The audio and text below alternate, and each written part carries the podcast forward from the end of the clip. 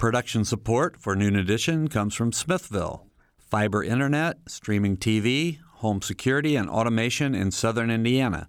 More information at smithville.com.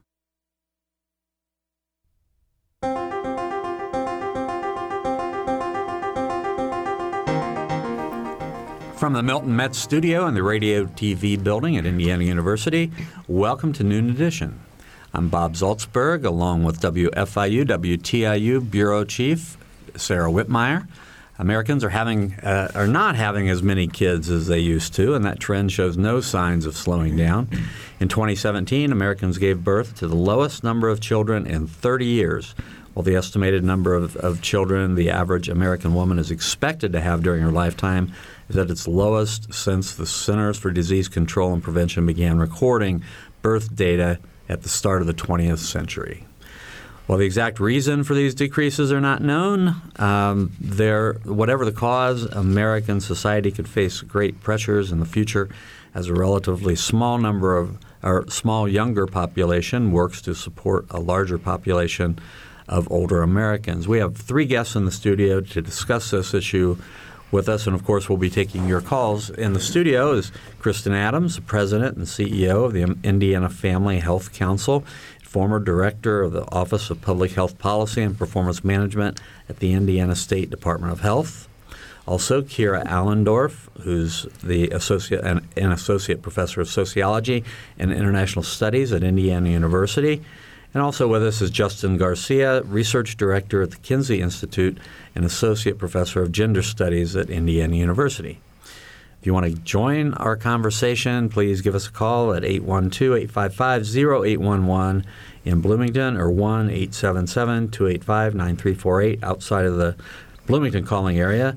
News at indianapublicmedia.org is where you can send questions, and also you can follow us on Twitter at Noon Edition. So after that long introduction, thank you all for being here. It's great, great to have you in the studio. So I set up what the issue is we're going to talk about, and I guess I just want to get your general feedback to that first. So uh, Justin, let's let's start with you. I mean, is this a is this a big problem that we're facing?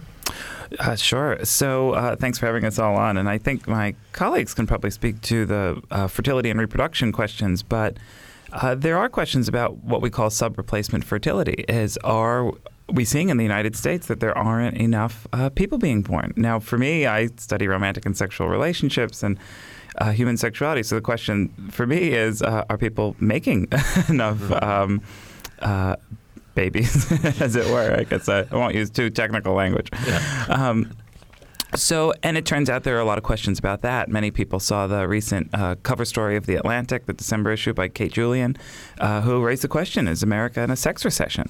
And there's some compelling evidence that something's going on to, but I don't know that all of these issues are necessarily problematic. So, for instance, one of the areas that we've seen declining fertility and I'm in Keera's area, but here uh, is on teen pregnancy, and uh, so so there are certain categories that maybe are are positive signs that we're seeing these decreases. I think uh, teen pregnancy rates have fallen uh, well over 10% in the last, I think, 16 years in the CDC data. I'm looking at Keera to make sure I get these numbers right. She's the, the, the demographer. Um, so uh, there's also data showing that the number of uh, high school students who have had sexual intercourse in the last year has declined in the last few years. So some of those patterns might be ones that people are happy to see, but the, the bigger picture, the sort of bigger ecosystem of America, we are seeing these declining rates of reproduction, and they could be tied to declining rates of sexual behavior. And we can talk more about that over the next hour. It's a pretty complicated story, but I don't want to take mm-hmm. all the time. Sure. Keera? Uh, sure, I'll start with putting uh, some demographic perspective on this. As you led with, our fertility rates have declined over the past 10 years. Uh, in 2007, we were at a high of 2.1 children per woman. Uh, but this is not unprecedented. We were at similar and even lower rates in 19 in the 1970s with the oil recession. if you use a, the the lowest 2017, as you started with the intro, is according to the general fertility rate, which is an important but not ideal measure of fertility. Uh, slightly better measure measure the total fertility rate, which adjusts for the age structure of a population, was actually at a low in 1976. Uh, but the important takeaway here is that we're not. This is not unprecedented. We experienced this before. Uh, in terms of this. Um, being a problem. Uh, 1.8, as we are uh, today, is not really not that low when you put it in international perspective. Our neighbor to the north, Canada, is at 1.5, Europe 1.6, South Korea at 1.1. So the United States, when put in perspective, is actually infamous for having high fertility uh, compared to other similar countries. Uh, looking forward, uh, this is below what we call the replacement level of fertility, which would be about 2.1 children per woman when you have low mortality like we do. But this has to be in place for a very long time in order for those effects to take place.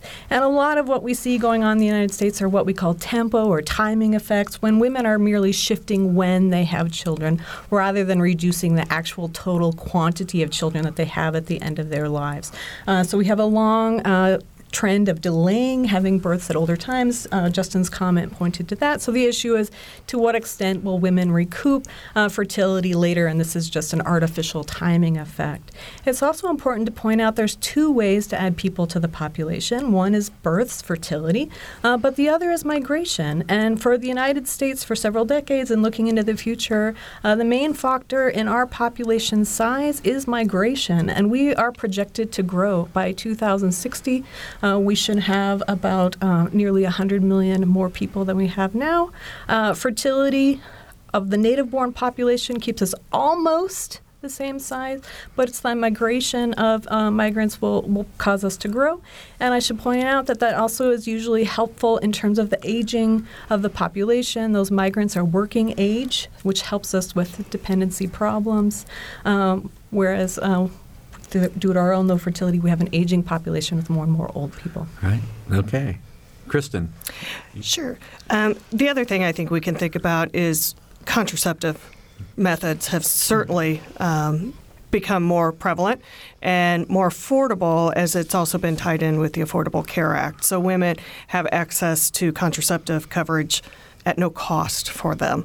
We also have better methods that now have a five and six year um, capacity instead of taking a pill every day, which then creates um, maybe an unintended or unexpected. So women are actually able to plan their pregnancies um, and their timing and their spacing. So I think that's also leads into the age factor of teens not reproducing mm-hmm. at the highest rate and, and our 20 and 30 year olds waiting until after 30 to, to have children. Mm-hmm.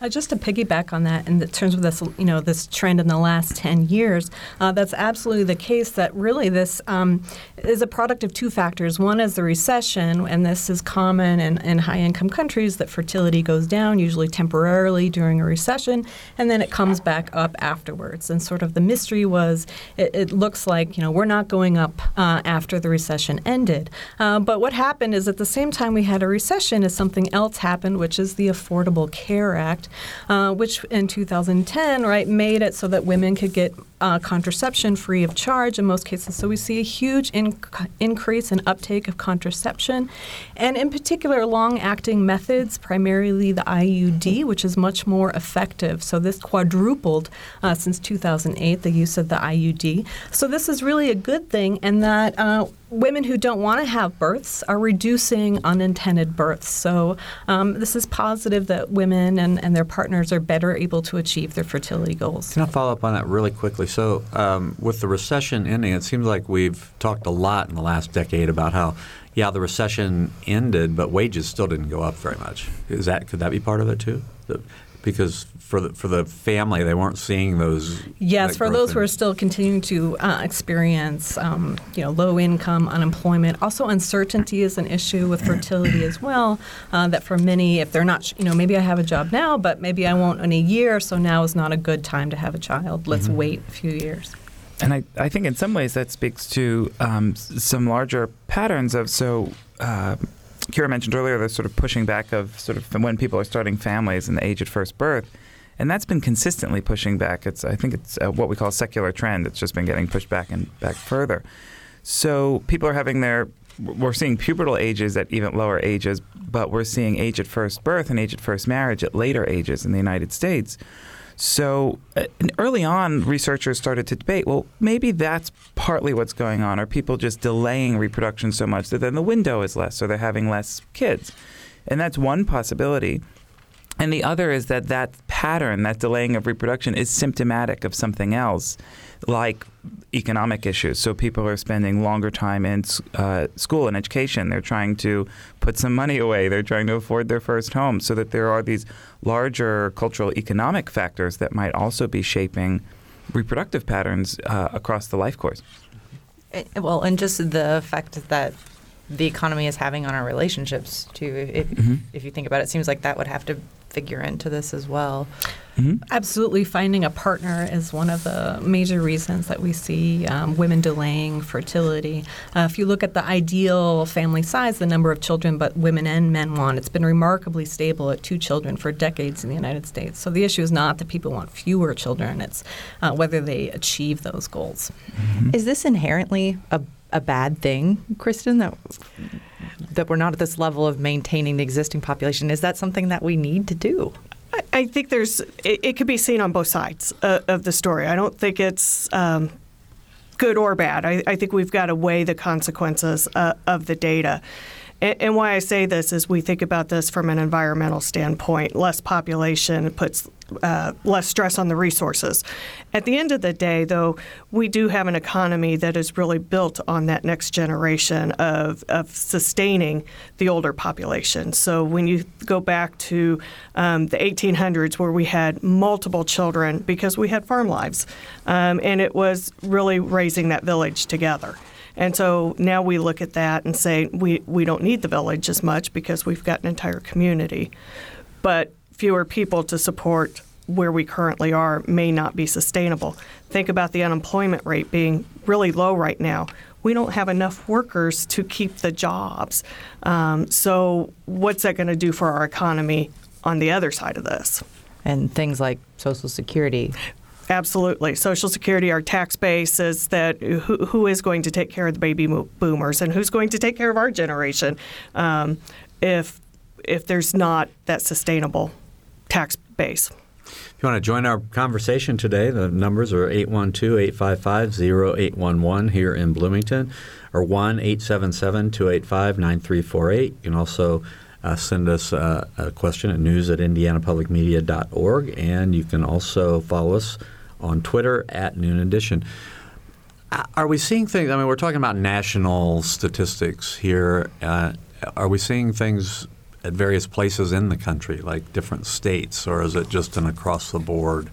Uh, is everything the same depending on, you know, urban versus rural and East Coast versus West Coast versus Midwest. And so these trends are remarkably uh, consistent across the U.S. in terms of the decline and you know fluctuation in recent decades and, and delaying the timing of childbirth. But we do see um, variation also by state and by rural urban residents.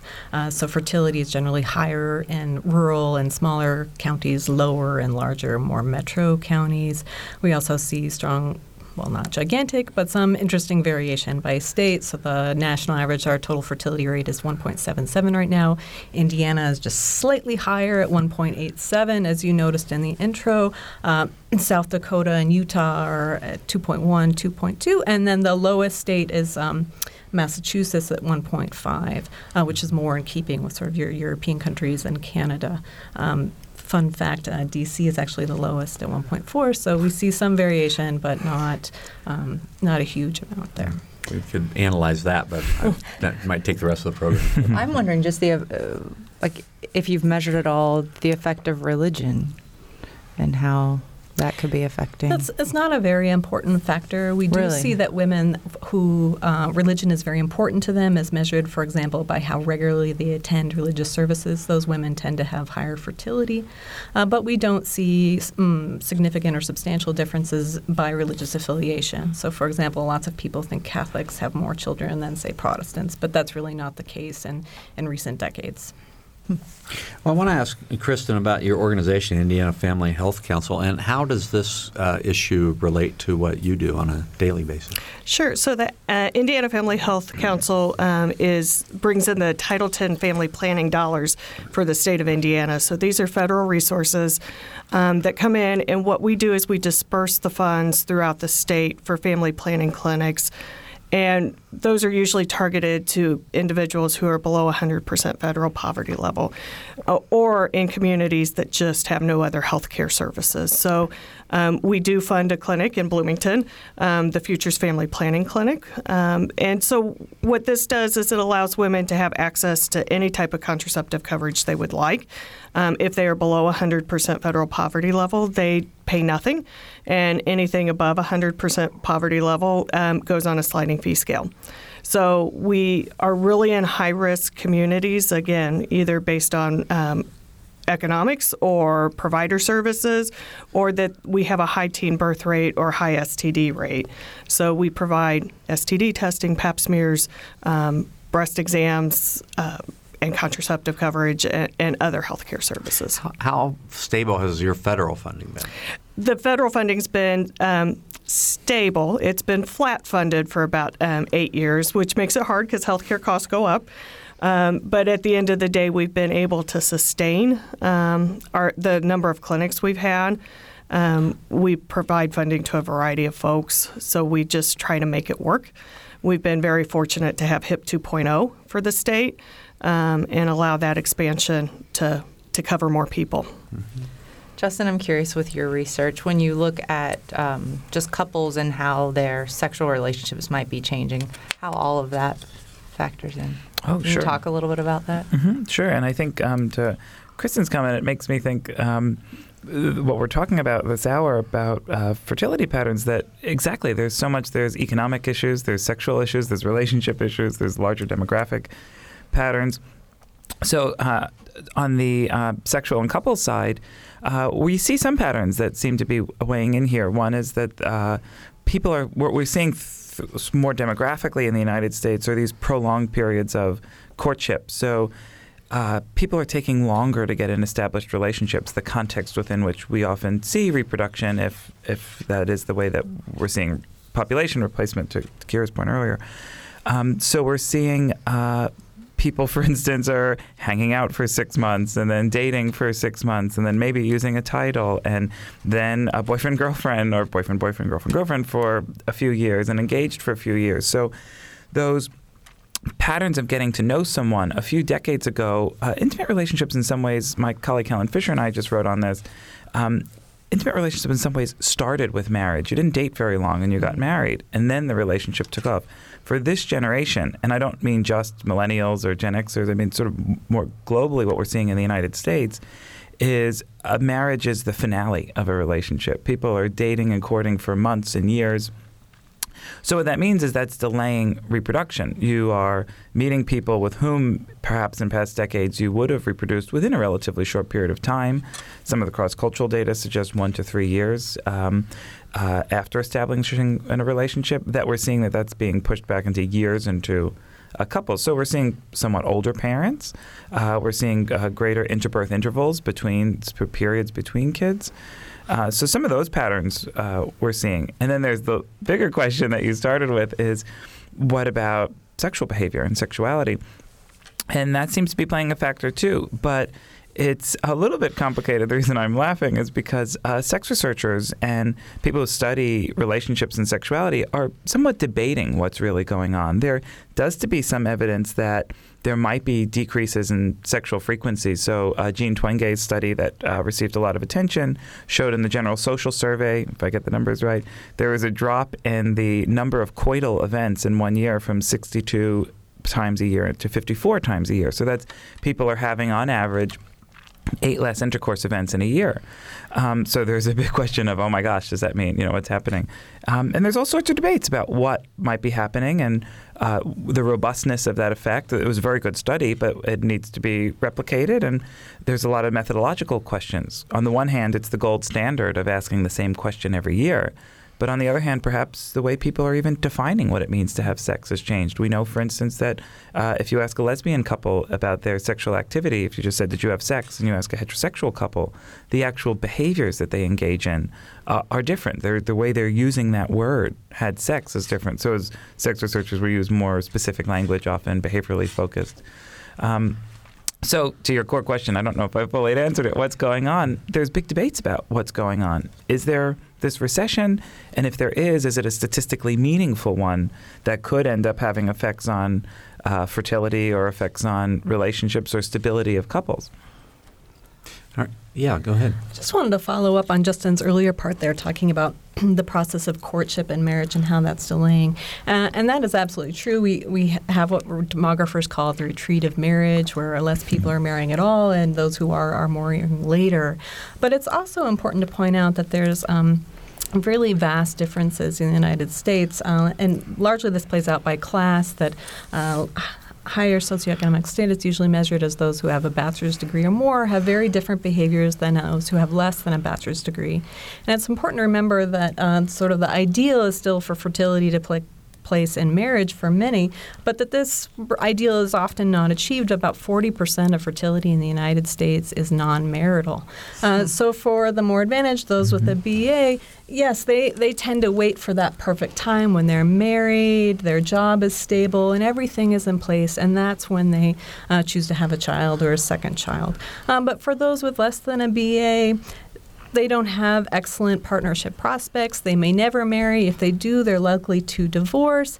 Uh, they don't have excellent employment and career aspirations that are, you know, competing with the benefits of having a child. Uh, so they may have a child outside of marriage, and many of them do. Uh, so obviously you have to have sex unless you're using in vitro fertilization. So even if you're not married, that's that's part of the picture. Uh, but it's important to realize that a substantial amount of American fertility is outside marriage, and and even among the married, um, many of those births are unintended. Uh, but hasn't that really dropped? That's one of the things, though, with the Affordable Care Act and more birth That has dropped, but it's still high. So uh, the most recent data I've seen was for uh, 2010 to 2013, and it was a third of births uh, were unintended still at that time. Yeah, and I think um, uh, I love uh, Keera's point because it reminds us to think about these different walks of life in America across class, across economics, across racial and ethnic categories. Um, but I think, and I think that prob- my sense of the of the data is that's what tells us a little bit about why we're seeing patterns that aren't huge shifts, but we are seeing shifts for those very reasons. But still, we have the majority. The majority of reproductions are occurring in these long-term relationships. I think it's close to sixty percent are happening in marital arrangements. So that is still the predominant pattern of America. Americans are deeply committed to marriage. It's and it's actually a pattern that's quite consistent cross culturally and has been consistent. I put my biologist hat on for close to four million years of uh, reproductions happening in those long term bonds. But your point is such an important one. Um, and I think it's similar to issues that Kristen uh, deals with in her in her uh, organization. Is that we see that people have very different walks of life, and these things shake out quite differently. All right, I'm gonna. We've got a caller that's waiting, but I'm going to ask her to be patient for a minute because we're going to have to take a short break. You're listening to Noon Edition. We will be right back.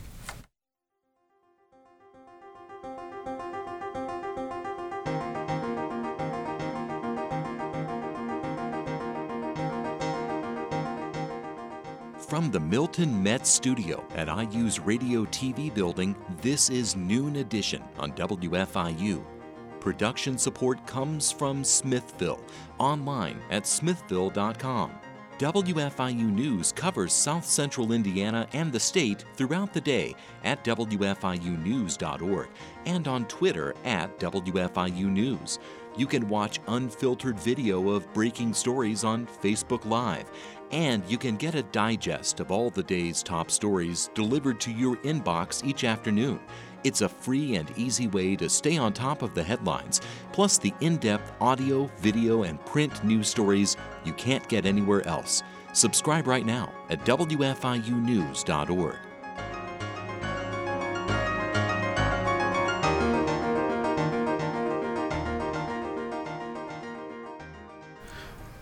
Welcome back to Noon Edition. I'm Bob Zaltsberg along with Sarah Wittmeyer. We're talking today about fertility rates going down across the United States. Is that you know good, bad? What what are the reasons for it? If you want to join us on the program, you can do so by calling 812-855-0811 or 1-877-285-9348. You can go to news at indianapublicmedia.org or at Noon Edition. If you want to follow us on Twitter.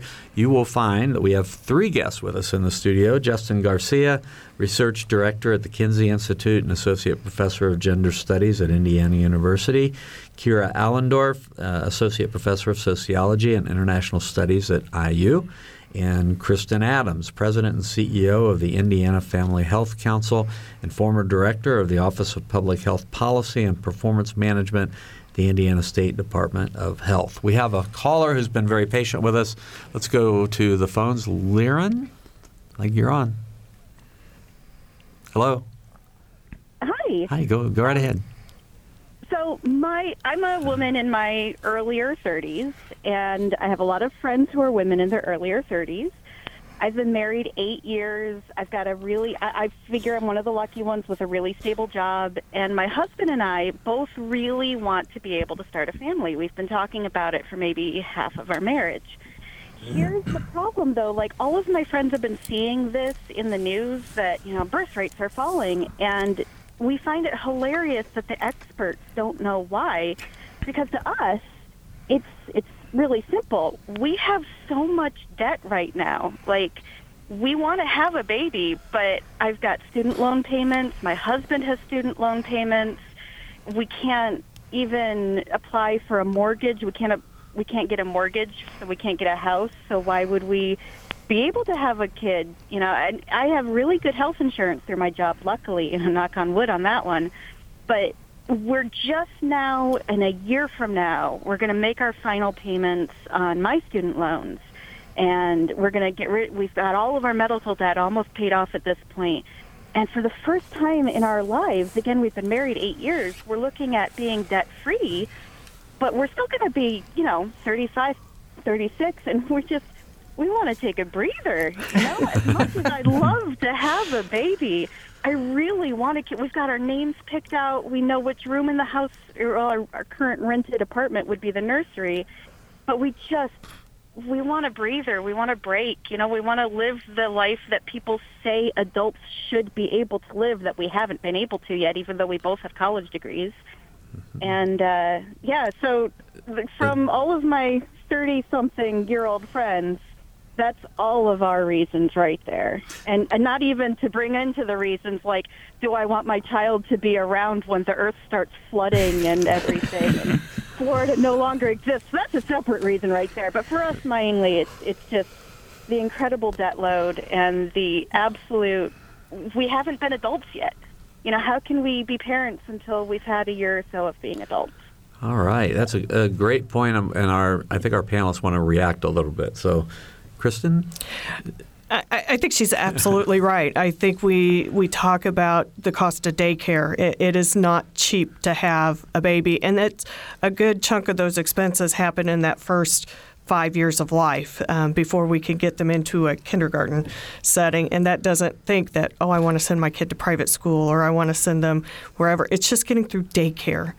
And then we think about women who don't have um, paid maternity leave or who don't have family leave to have the baby. So they're six weeks, 12 weeks without income. Um, and then is there retribution once you have the baby? You know, will, will you look be looked upon by your employment as this is not a good thing? So I, I think you are absolutely valid in what also we hear is, is debt and, and taking on any more debt is stressful, which also then I think leads to other issues in our personal relationships. I think we've had uh, shows on daycare before, and, and the, the statistic that just I still it shocked me, and it still shocks me, is that it basically costs enough uh, the same amount for four years of daycare as four years of college. So it's wow, it's a lot of money. Yeah, I I was glad she called in. I also have a lot of thirty something friends who say exactly the same thing. Just how do you afford to do it? It doesn't seem like, um, you know, when we look at the cost of college tuition, the cost of daycare, none of it is actually keeping up with wages. And so, how do you how do you do it? Uh, I'm, I'm going to go like way off kind of script. Oh, go ahead. You want to follow up? I just wanted a quick follow up. In okay. addition to the great example of how you know debt and other economic concerns are important, uh, this also really illustrates an important trend of how delaying leads to foregoing fertility, right? Your mid 30s is when women's fecundity, fecundity, their biological ability to have children, really starts to decline. And a lot of American women aren't aware that it happens at that point. And uh, like the caller, you know, they, they would like to spend a little more time or maybe, you know, getting to know their partner or they don't have the exact economic circumstances in line. But if they wait uh, two years from 35 to 37, you can really substantially reduce your your probability of having a child. Uh, so fertility forgone, for delayed can be fertility foregone, and sometimes you have to do it at suboptimal times. Mm-hmm. Yeah, and it, um, so so humans are cross taxonomically what we call a subfecund species compared to many other mammals, and that uh, uh, to Keera's point, w- what we'll see is. Um, people often think that okay, I'm ready to have a baby, so we're going to try, and we'll be pregnant in two weeks. And what we actually see is that many, uh, the, some of the data that gets thrown around often is that 50% of couples are trying for at least six months. Now that number is probably a bit skewed by those that are reporting in clinics, but uh, the pattern nonetheless tells us that many people try for six months, a year, over a year. And the longer you wait, that can become more difficult. So if you're in your mid 30s and you decide that you want to enjoy life for a few years when you're finally debt free, and then you s- decide to start trying, and that could take a year, and then pregnancy can take uh, it's close to 10 months. We often say nine months, but it's close to 10 months.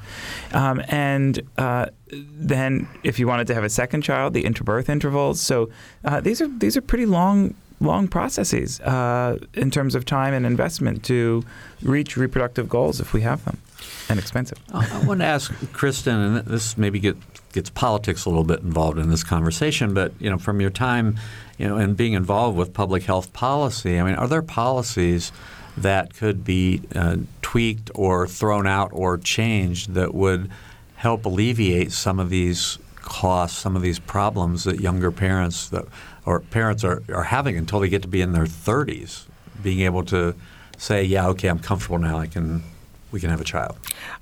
A- absolutely. Um, I, I think there's a great debate going on at the state house right now about paid paid family leave.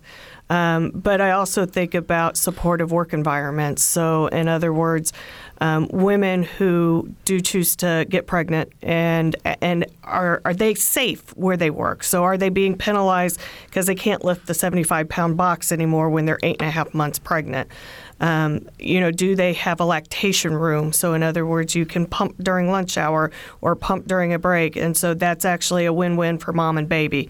Um, you know, and formula is expensive, so breast milk is best for, for many infants um, in, in 99% of the cases. So it's these environmental changes that we think about, but we also have to start thinking about um, pre K in terms of getting kids into school sooner um, instead of waiting till kindergarten or first grade. So having that reduced option of paying for childcare is, is also another opportunity. I was doing some reading before um, today, and I was looking at the incentives some of some countries offer. You're nodding. I was Russia apparently offered refrigerators, and why do these incent? I mean, the refrigerator I think is kind of obvious why that didn't work probably, but why is it that in so many cases incentives don't work? Maybe can can you speak to that, Keera? Sure. Well, in many cases, if you think about the size of the incentive relative to the opportunity cost and just direct costs of having a child, they're really quite different, right? So, just to take the Russian example, a fridge is not going to offset what you have to do to have a child, you know, for the next 20 years. Um, so it's it's not a large enough incentive. Um, but we do see that um, in Europe, for example, Northern Europe has higher fertility than Southern Europe. And, and it's believed the reason is, as Kristen's point um, makes, is that there's much more uh, family friendly policies and workplaces where women are better able uh, to combine work and family. Southern Europe, that's really not possible. And that's where we see the very low fertility rates 1.1, 1.2, 1.3, where Northern Europe is more up around, you know, 1.8. Uh, it's important to note, though, that the U.S. is, is higher than that. So we probably would, uh, you know, if we could have, uh, you know, uh, daycare uh, freely available or at least lower costs across the country, if people could better combine work and family, we might see some boosts. Uh, but we are already relatively high given our um, income level and fertility preferences. Our phone numbers, if you want to join our conversation, we hope that you do,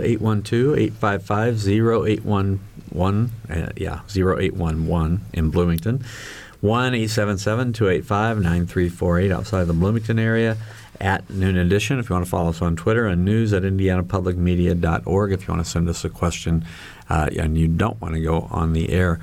You know, I have to say, you know, we're talking a, a lot about uh, statistics and public policy. It's not a very romantic program for the day after after Valentine's Day. Um, and, and, I kind of want to go back to the idea that you know, I, in my time as a newspaper editor, I had people would write me letters to the editor saying, you know, one of the things we have to do to save the earth is to stop having so many children. You know, so you know, is the is there some sort of a political aspect to this? And I think you know our caller talked about, do I want to bring a kid into the world the way things are going now? And then, uh, yeah, I guess I'll stop the question there because there are a couple parts already. So, Keera, you, are uh, sure. I'll, just, I'll start off here. Um, again, I want to emphasize there's there's no shortage of people in the world, and in fact, on a global scale, we've been, uh, you know, 10, 20 years ago, we were very concerned about overpopulation.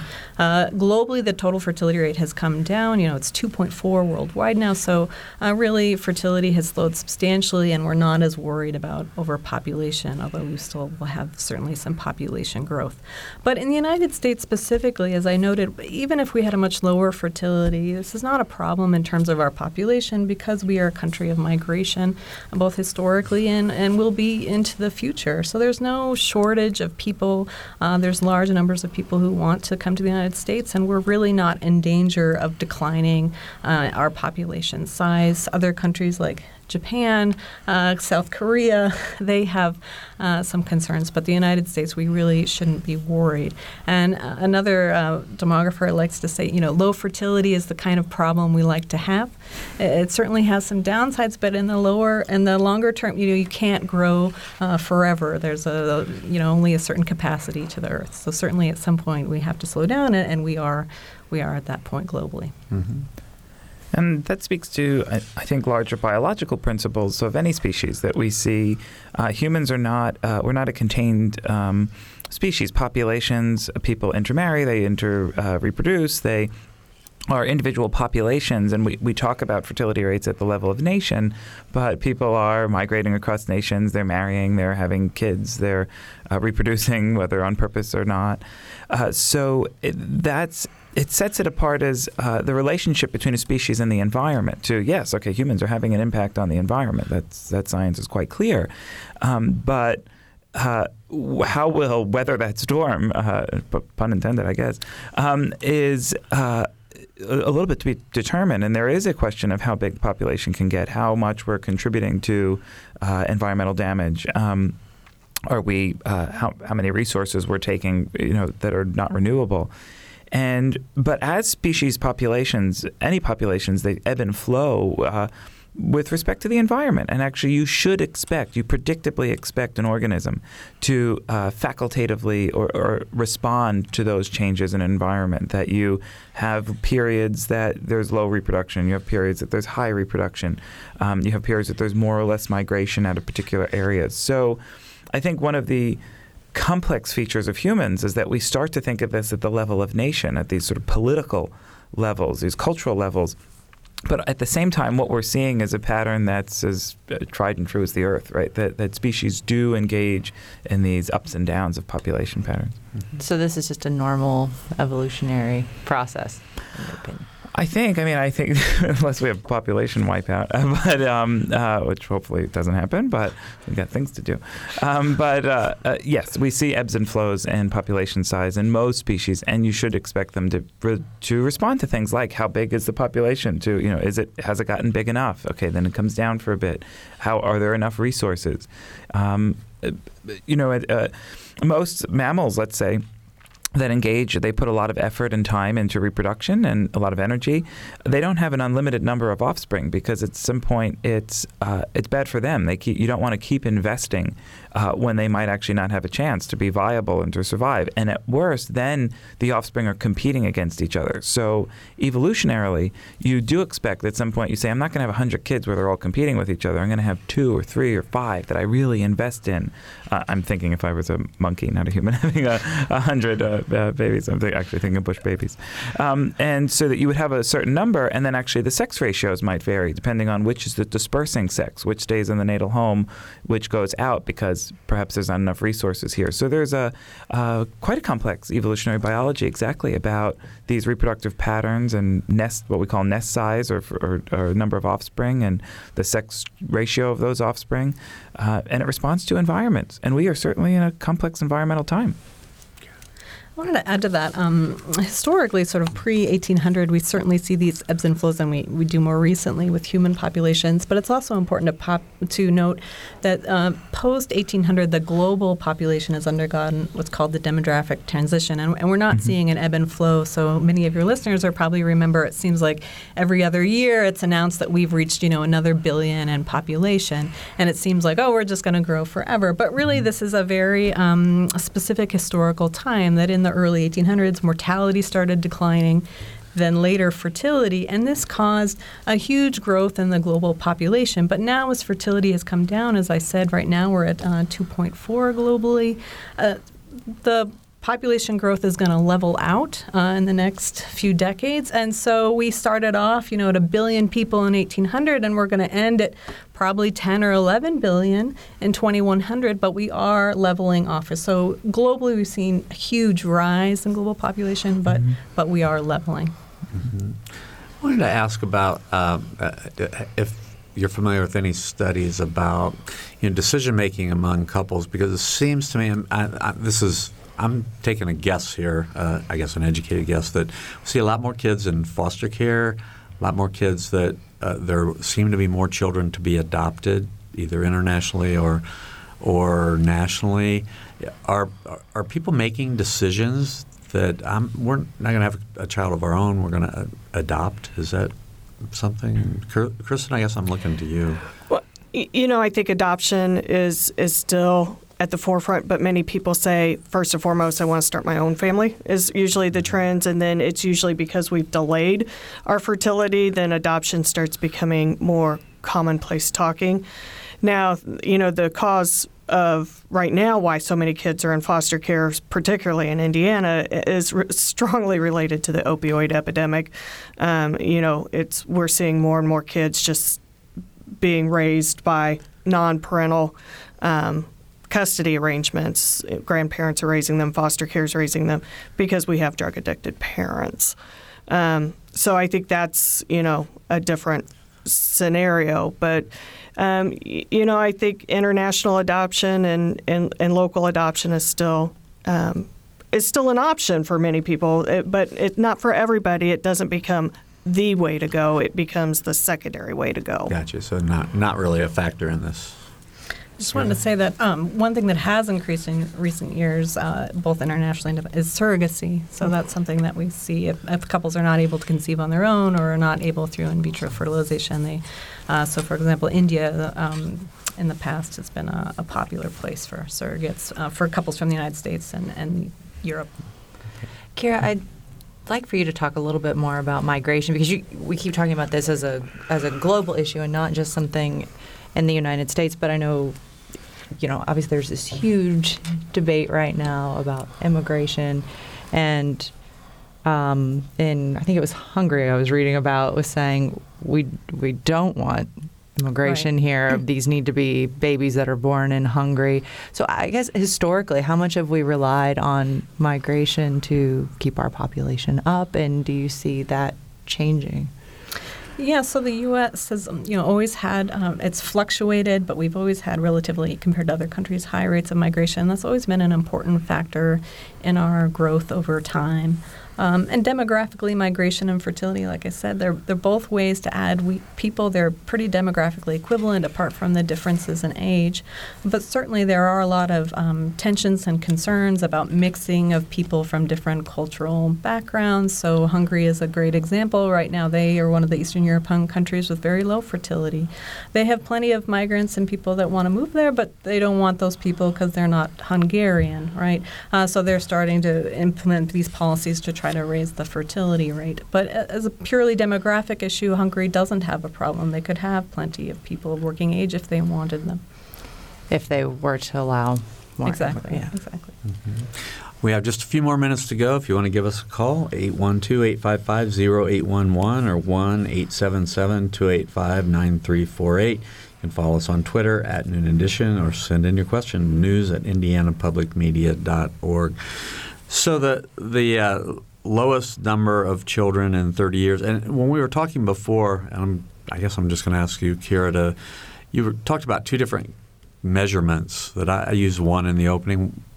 Yeah, so yeah. I'm, happy to Yeah. provide a quick primer on Yeah, fertility yeah, right, right, right. Um, so there's really three common measures. One is the crude birth rate, which that's just the number of births through per 1,000 people in the population. But as we know, many people are men or children who cannot have birth, right? So we like to have the people at risk of a birth in our denominator. So sort of the next measure is the general fertility rate, and that's the one that you spoke about. And the general fertility rate is the number of births per 1,000 women of reproductive age, right? So now we have in our denominator people who can actually have babies, right? We've tossed out the men, we've tossed out the 10, well, five-year-olds and the you know 80-year-old women. Uh, but fertility varies very strongly by age, right? So we want to take age into account as well. Uh, so the reason that we see the all-time low in the general fertility rate is really due to age structure differences. Um, so we want to sort of take that out, that age part out, and the total fertility rate does that. It adjusts for the age structure of the population. So what the total fertility rate is, we can think that conceptually, if we had a cohort of women, and this is an imaginary cohort, but imagine a cohort of women who experienced the age-specific fertility rates of 2017 their entire lives. So they hit 15, they have the number of births that 15 year olds had in 2017. Then when they're 20, they have the number of births that 20 year olds were having in tw 2017. Right, so if that hypothetical cohort survives their entire lives, experiencing the age specific fertility rates of 2017, the total fertility rate is the number of children they would have on average. So currently in 2017, that number is 1.77 for the United States. Okay. Okay. Uh, earlier, I'd asked a question about religion and the how that might be contributing, and Brian Banger um, wrote and said that there were some interesting nuances when you broke it down for religion. So I'm just going to read a couple of these off. Um, it says Mormons have the most children at an average of 3.4. Yes, Mormons in the United States do have more Uh, more children. Yes. And he did say Catholics are in the middle at 2.3. And this is a study that he linked to. And then agnostics, uh, the lowest at 1.3.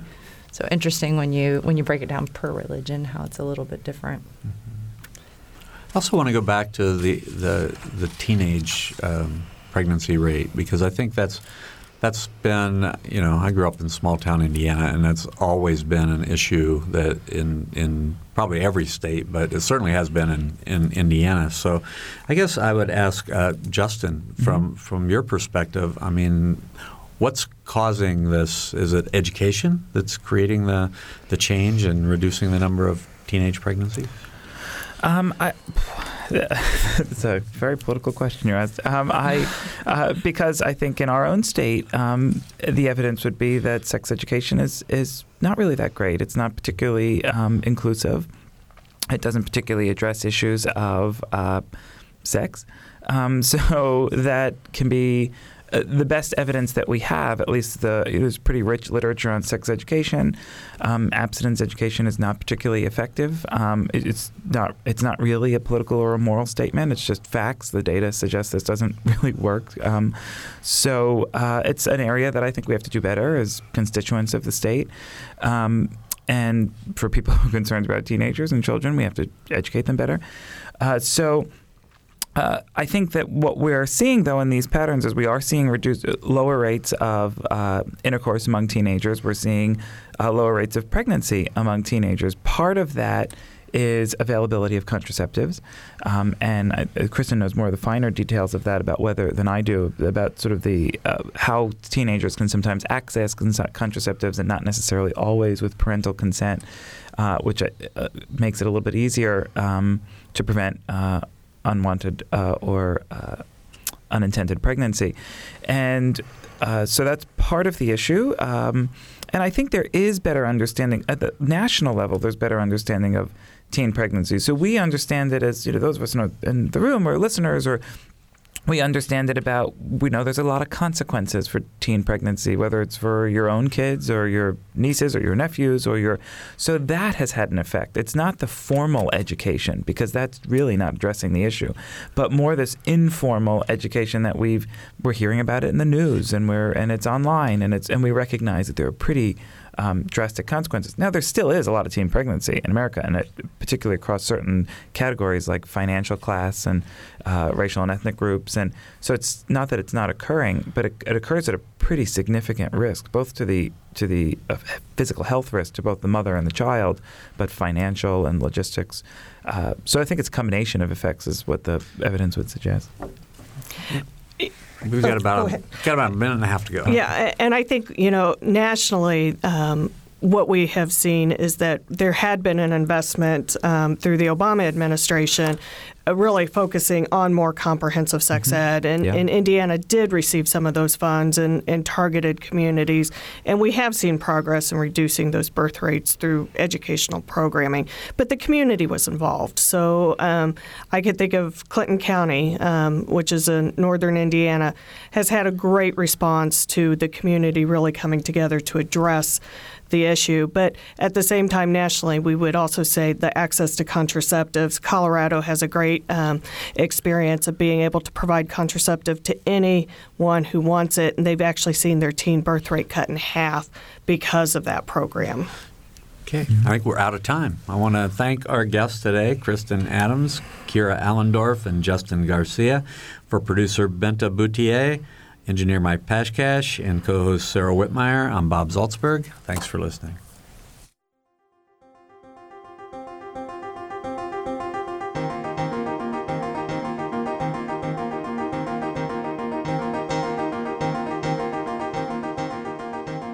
Noon Edition is a production of WFIU and the Herald Times. A podcast of this and other WFIU programs is available at WFIU.org. Production support for Noon Edition comes from Smithville. Fiber internet, streaming TV, home security, and automation in southern Indiana.